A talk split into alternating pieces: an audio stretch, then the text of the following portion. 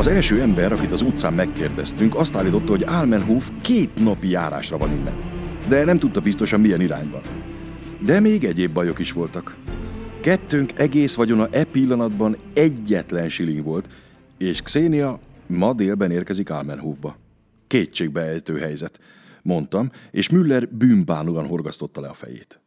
Nem tehettünk mást, sorra majdnem minden házba bekopogtunk, és megkérdeztük ki, és mennyiért fuvarozna minket Almenhofba. Sehol sem akadt vállalkozó. Végül az egyik gazda kijelentette, hogy az ő sógornője unokabátyjának az öccse tavaly elvállalt valamilyen fuvart, lehet, hogy az idén is elvállal. Elmentünk az illetőhöz, és megalkuttunk 10 shillingben, amelyet a megérkezés után kell fizetnünk. Ebéd után el is indultunk, s mondhatom, rosszul kezdődött az utunk, mert a kocsis elaludt a bakon, s este felé visszaérkeztünk a faluba, ahonnét elindultunk. Ismét nekivágtunk az útnak, ez alkalommal teljes sebességgel.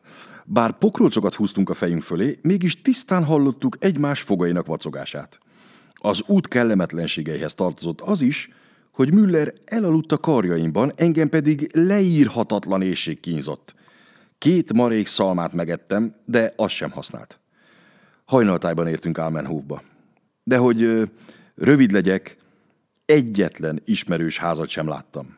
Ugyanis két Almenhof van. Felső és alsó. És ez az Almenhof nem az az Almenhof volt, amelyre nekünk szükségünk lett volna. Felkötöttem Müllert, aki sírva fakadt, amikor közöltem vele a tényállást, a kocsis pedig kijelentette, hogy miután felső Almenhof ellenkező irányban fekszik, neki pedig otthon dolga van, inkább lemond a 10 shillingről, de hazamegy. Most tehát itt álltunk egy újabb falu közepén, amelyhez semmi közünk, álmosak voltunk, és az ég halál fenyegetett tekintve, hogy a kocsis elvitte az utolsó silingünket is.